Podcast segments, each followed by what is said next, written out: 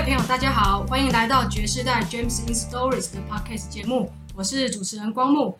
今天是创作者现身系列苏一凡篇的第三集，我们在现场欢迎十米屋的苏一凡。Hello，大家好，我是十米屋的共同创办人一凡，也是十米屋的甜点主厨。好，还有另外一位不爱甜点的马怪导演，欢迎。Hello，大家好。好，我们在前几集的节目呢，有聊到说，哎，一凡在二零一八年在世界大赛初试提升的时候，就得到很好的成绩了。大家周遭的朋友啊，可能会有不同的意见。有的人可能认为说，哎，得过一次其实就可以了，已经有这样子的勋章在身上了嘛。那我们知道后来一凡呢，在二零一九年的时候，还是继续披挂上阵的，还要把一些产品再拿出来到世界大赛的竞技场上面看一下它的位置在什么地方。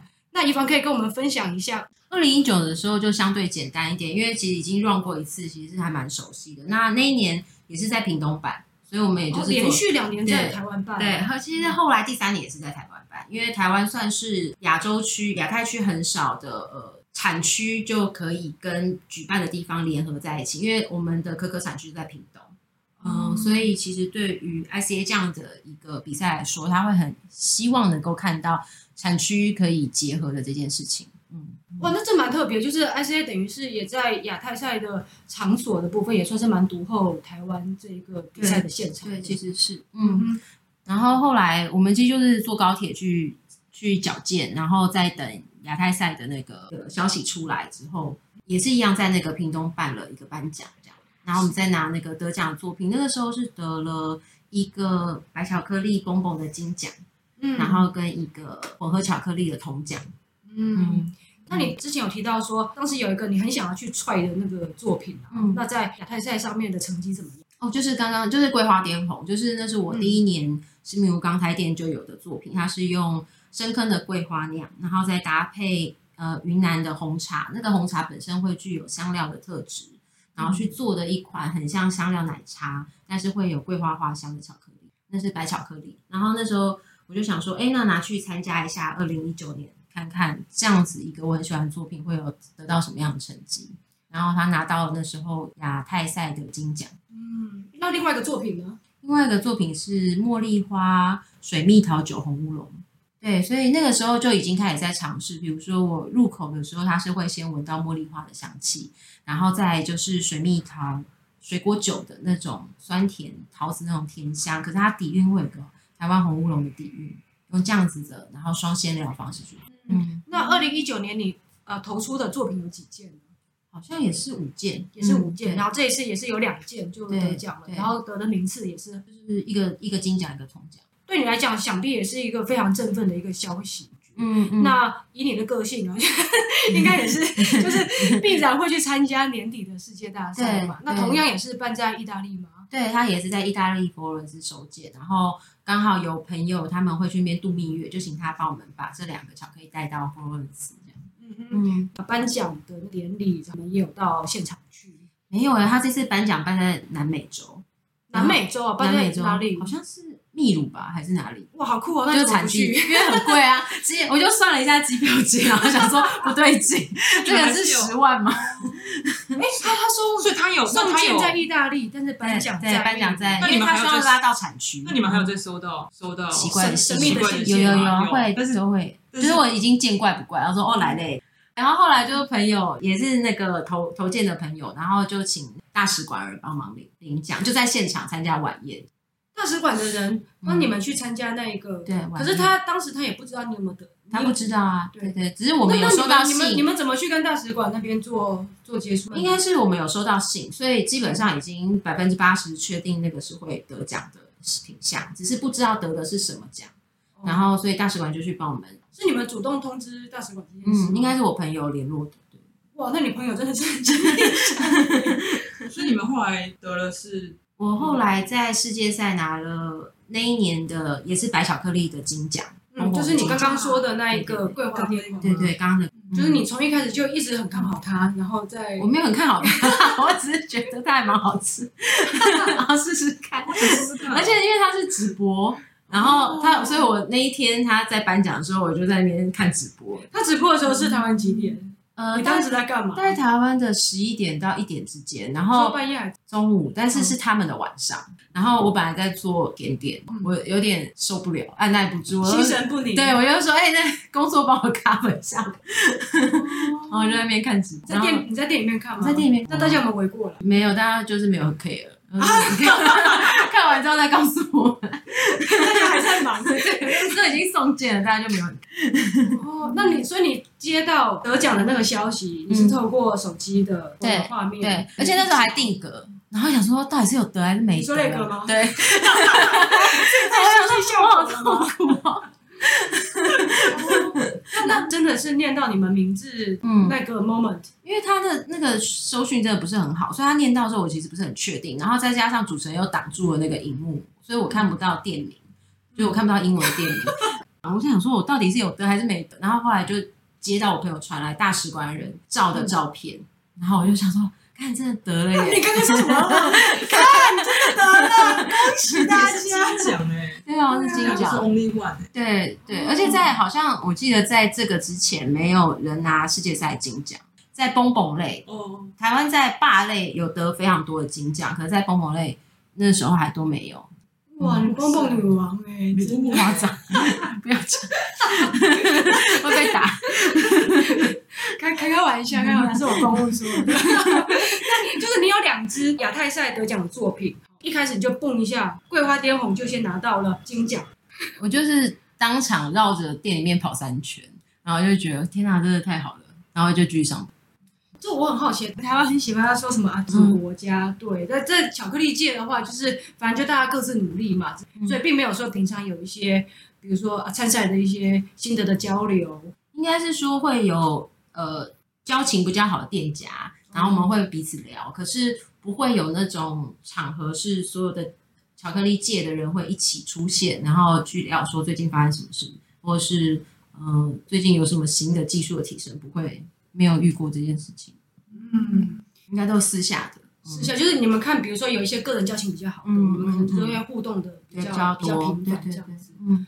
那你觉得，就是因为二零一八、二零一台湾的成绩都很好，那你觉得呃，这个比赛的效应有整个带动台湾人对于巧克力的喜好，或者是呃认知了解，嗯，你觉得有吗？我觉得有，但是很很前面，就是还非常的。浅薄，因为它比较像是呃，让大家认知到台湾有在做巧克力，大概到这个范围而已。我怎么觉得你好像在看我的认知，我的认知也达到这个范围。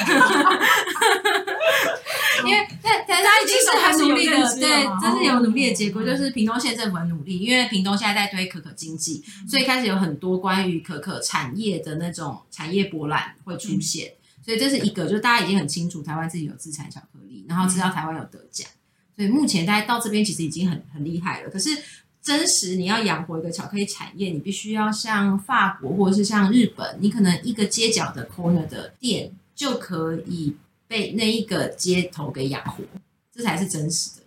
就是比如我在法国转一个转角，就会看一个巧克力店，然后他就可以活下来，因为他他光那个街区，其实他其实就够他生存。意思是说，他们对于巧克力的接受度很很高，然后他们吃的时间很频繁，然后这个是一个会常常接触的。对，我我一直除非特殊节日，不然对，我们都是节日才吃。对啊，对啊，平常大概我会吃大波 露。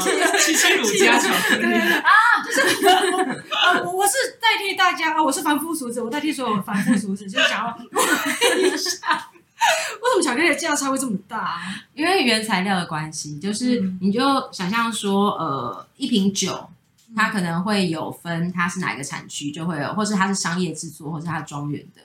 那咖咖啡其实也是嘛，对，你你在综合的方面，然后或是商业型的呃。即溶包的方面，或者会跟你去店家里面喝一个庄园豆的价差差非常高。巧克力也是，它会有庄园产区，然后会有烘豆师，会有品牌，然后再到会有制作的人，所以这一叠叠叠上去之后，它就会跟那个便利商店差很多。然后再加上便利商店很多其实是巧克力糖果或是巧克力风味，嗯，不是真实的巧克力。这个是指成分比例上面的区别吗？对，像它通常你遇到那种只溶你口不溶你手的，我不知道是什么，怎么样？它它通常都不是使用可可真实的油脂下去做，它会用植物的油脂去代替。因为可可油脂会入口即化，就是因为它在你手温就会融化。对，但是你要不融化，你可以把它常温，基本上你就必须要用，比如说葵花油啊什么油去代替，那那个价格就会差非常非常多。哦，嗯，那你刚刚提到说，像日本或者是法国，嗯，他们的巧克力啊，巧克力店之所以可以就是活下来，那他们卖的是巧克力糖果、巧克力风味，然后真正的巧克力，他们都混在一起卖，让他们可以活下来，还是说就是专卖做这种手工巧克力？对，就是专卖手工巧克力，然后就可以活下来，就可以活下来啊，对啊，因为他们就是有这个文化在吃甜食，然后摄取的量非常大。是这样子，对于不太爱吃甜食的人，他们应该有不爱吃甜食的人吧？我有点饮食习惯了，就是饮食习惯这件事情还没有这么普及，我也是有点放弃。这是这个文化造成的。不爱吃甜食的人是可以选择。可以，你可以选择比较高趴数的高趴数，但是我们是不建议吃百分百，因为很多客人就会很很疯魔，就会过来说，我一定要吃到百分之百巧克力才是最好吃的巧克力。然后我心想说，可是百分之百巧克力真的很难吃哎，为什么？是不是很苦吗？很苦啊！你就想象它，它就是非常浓浓缩，没有任何糖或是任何其他的成分，所以你吃到的所有味道都是很聚集的，因为它会给你舌头非常大的负担。它很浓郁，然后它的苦涩，所有立体的味道全部压缩在一起。那我们通常会做七十趴或八十趴，其实是因为我们需要添加另外二十到三十趴的糖或是奶粉，去拉长它的那个味觉的感觉，就很像你那个 espresso 变到美式的那种过程。你加水之后，你白喝 espresso，你就觉得哎，这个前面很酸，然后后面很苦。可是你加了水之后，你喝美式，你就会说哦，前面有一点果酸，然后中间有一点茶香，然后尾巴还什么什么的。那那种东西其实是因为你加戒指把它整个拉长之后，你的风味可以被感觉到。那巧克力也是，就是你必须加了戒指之后，你整个风味才可以更被完整品尝。嗯，所以你吃百分之百，其实某种程度算是浪费，嗯，因为很像在吃药。嗯。我还是很好奇啊，就是像那个法国，他们对于巧克力的消费啊，就是愿意去消费，嗯，跟比如说你刚刚讲的，他们那个习惯，对于甜点、甜食接受的习惯，可能有跟他们那个物价会不会也也有关系？比如说他们买这样子的巧克力，跟他们去做一般正餐的那个，我我我会这样问是说，如果是他们其实是还是有拉出一些价格上面的差异，那我们对照到台湾，比如说你现在在做的，它的售价差不多多少？我哦，我会拉出一个蛮大区间，现在是大概四五十到九十之间，就一颗一颗一颗对对单对。那可能对于我们一般的人家来说，我就一百，那我要去选择，对，就是我们可能会有这些顾虑了。那我我意思是说，现在做售价上面一定要落在这个 range，但是一方面可能又牵涉到台湾人的选择部分的话，你你怎么来你怎么来看待？我们其实一直在遇到这件事，也就开店的时候，因为我们是用友善农法的农作物，然后跟放牧鸡蛋，所以像它这样的食材，可能放到原材料的价格上，可能会比一般原材料多了三到四倍的。但是我们又不想卖到，就是大家会觉得很难接受的。然后，所以我们整个开店怎样是很难接受？你们有测试过？比如说，我刚开店的第一年的时候，我说我戚风一票要卖九十，然后就发现我失败了，因为就是我其实是入不敷出，完蛋这样子。然后，所以现在可能戚风的的单价都会落在一百四到一百八之间，就是你其实必须以那个原材料价格，你其实必须卖到这个区间，你才会是安全的。嗯，那可是这个东西你就会碰到说，客人会不会想要用一百四到一百八的价格去买一个？非必要性的食物，因为它就是甜点嘛。然后，然后，可是后来我在理解这件事情的时候，我是在想说，因为我同事也会一直问我说，为什么要用那么贵的蛋？为什么要用放母蛋？可是，就像我们其实今天在做 iPhone 买 iPhone 的时候，我们可能不会去计较说这 iPhone 是九百五十块还是九百八十块，iPhone 不会这么便宜啦，四万九百四万零零零多少多少，对，你不会 care 后面的零头二十块，可是你会 care 这个蛋是。就是差了那七块钱，嗯，可是那七块钱其实可以掌握这一个动物它是怎么样生的，嗯嗯，那那个东西对我来讲很重要，对，就是我们其实差一点点物价，我们就站在某一个立场上去支持某一件事情，而那个物价是可以选择的，就是我可以选择在包包上花三千块，我也可以选择我其实是在甜点上花三百块，嗯嗯嗯。嗯以。对，你刚刚提的是那个蛋嘛，对不对？这个是你在做甜点的部分，对对对，蛋糕的部分。那巧克力呢？巧克力你扛上的点是是是是是什么样？是你你在做手工巧克力，它的原物料进来其实它就是这么贵。嗯嗯，对，你要用真实的巧克力食材，然后用有庄园的，你可以去表达它的风味的，然后它有很多很多个性的，其实它就是这个价格。然后如果你在这个中间你要添加，比如说有机的茶叶，不管是来自大金野茶还是台湾自己有机的茶，你想要去支持这个产业的时候，你其实都必须要去花费比较高的价格，然后不剥削的方式购买。嗯，那它在转换成变成一颗巧克力卖出去的时候，它其实就会比较高啊，那个是没有办法避免的。嗯，那那你们有遇到，就是说你们有这些坚持，然后顾客看得见你们的，就是会有那种不管你贫穷富贵都在的客人。哦，他们是非常爱吃巧克力。他们是不是住住在那个 corner？有一些有些是附近的人，然后有些可能真的是朋友，就吃到变朋友或什么的。但是你就是、哦、你你你多多多少少都还是会有这样子的客人存在。嗯、然后因为我自己很喜欢艾雷岛威士忌，然后我每一年都会做艾雷岛威士忌的巧克力。然后通常一般的人都不爱吃艾雷岛威士忌，为什么？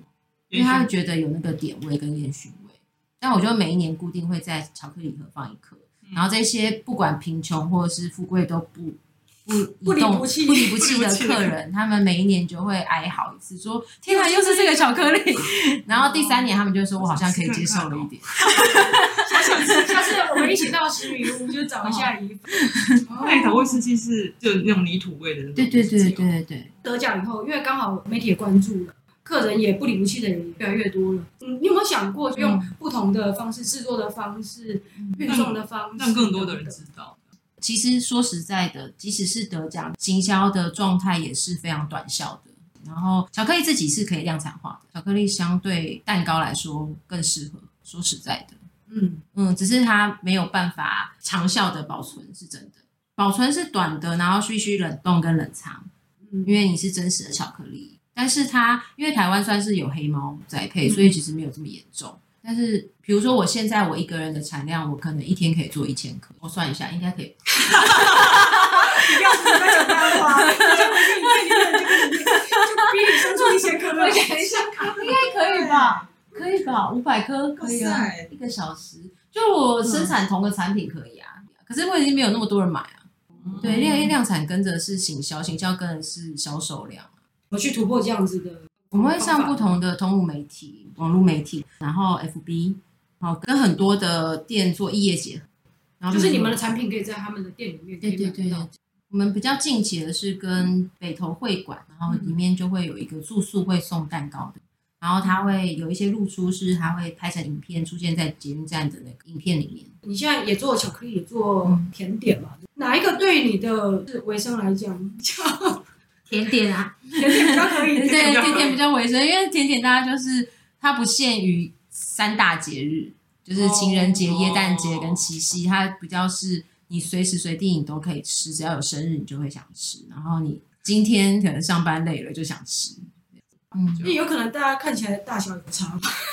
哦，对啦，因为刚刚想说，哎，我买这一颗九十，哎，这个蛋糕一百四，哈哈哈哈哈，我的俗气，对啊，对，在 CP 值的面前，我就屈服。巧克力跟甜点，甜点这两个都是你很重要的品项嘛。巧克力一直有世界大赛那样的平台，所以你可以在那个部分，你可以一直去发光发热。那甜点的话，你可以去支持原料一些小农。那这个是呃，你从一开始创业一直到现在这么多年来，你的坚持都一直是这样子的。嗯，就是一直在进步这件事情中进化它。因为比如说像第一年，我们可能只有一个配合的农夫，然后到现在我们可能有三十多位。然后我们也定期的向一些有机或是友善农业平台购买，做一些联络，不管是知果糖啊，或者是无毒农这些，我们都会一直很频繁的阅读新的关于他们之之间有的一些农业品牌，还有农业资讯。我、嗯，可以这样说吗？就因为你营运了一阵子以后，发现陷入一些低潮，嗯，然后因为去比赛以后，让你的整个曝光率、知名度、嗯、能见度变得比较多了，嗯、然后进而去促使你可以去做更多的连接。而倒不是说因为的世界大赛，然后就让你巧克力的这个品相一枝独秀。反倒不会，因为大家会比较认识你的是说，哎，好像有十米屋这个名字留在脑海里面，嗯嗯，然后好像巧克力还不错，可是他到店里面，他到底会不会买巧克力，其实不一定，他其实就是到到处看一下下。那你如果那时候其实有推出一些商品，那都有机会可以变成一个被消费的对象，这样。哦，所以这个也算是你现在找到一个折，算是生存嘛？或者是突破的一个一个方式，一个切口这样。然后也因为有比赛这件事情，所以你在做异业结合的时候会比较容易。嗯，因为大家都有互相可以让对方被看见的方法，那这异业结合就成功率会比较高，然后它的效果也会比较显著。哦，太好了！这一集的话，我们听到了宜凡跟我们分享了很多。他哎，累积了两年世界大赛一些经验的分享，还有一直到现在为止，整个理念上面怎么去落实，然后变得更具体。在下一期的节目里面，我们还会去讨论说，那现在他具体开始做了哪些事情。那今天非常谢谢大家啊，收听我们的节目，我们下一期的节目再见。那也欢迎大家上我们爵士代官方网站看更多的图文创作的内容。谢谢大家，拜，拜拜。